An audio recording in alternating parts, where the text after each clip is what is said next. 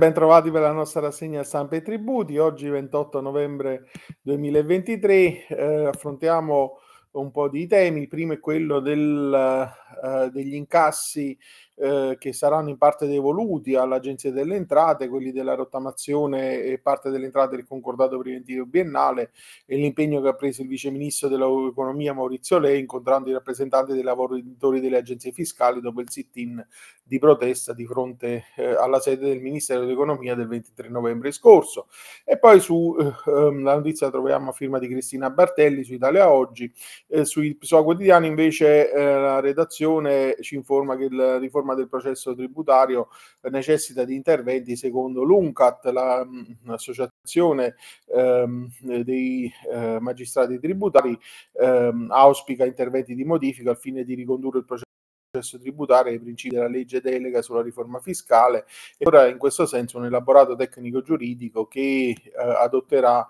eh, mh, e quindi porterà all'attenzione del eh, governo e del Parlamento confidando nella disponibilità dell'ascolto finora manifestato.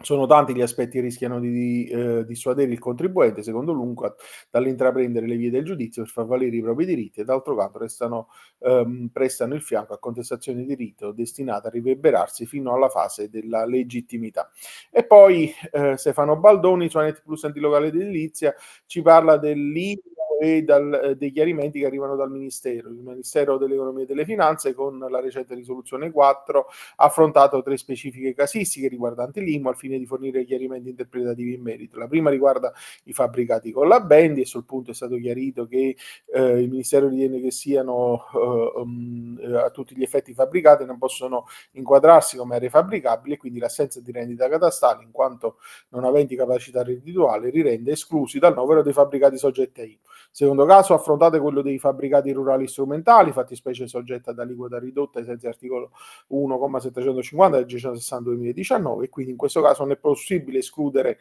il riconoscimento della natura rurale dei fabbricati non direttamente utilizzati dal possessore come quelli concessi in comodato. E infine il MEF specifica che l'esenzione dell'IMU sensi del comma 758 ehm, ehm, anche ai terreni il cui possessore avente la qualifica di coltivatore diretto o imprenditore agricolo professionale li conduca in forma associata mediante la stipula di contratti di rete agricoli eh, o del contratto di compartecipazione agraria per le coltivazioni stagionali.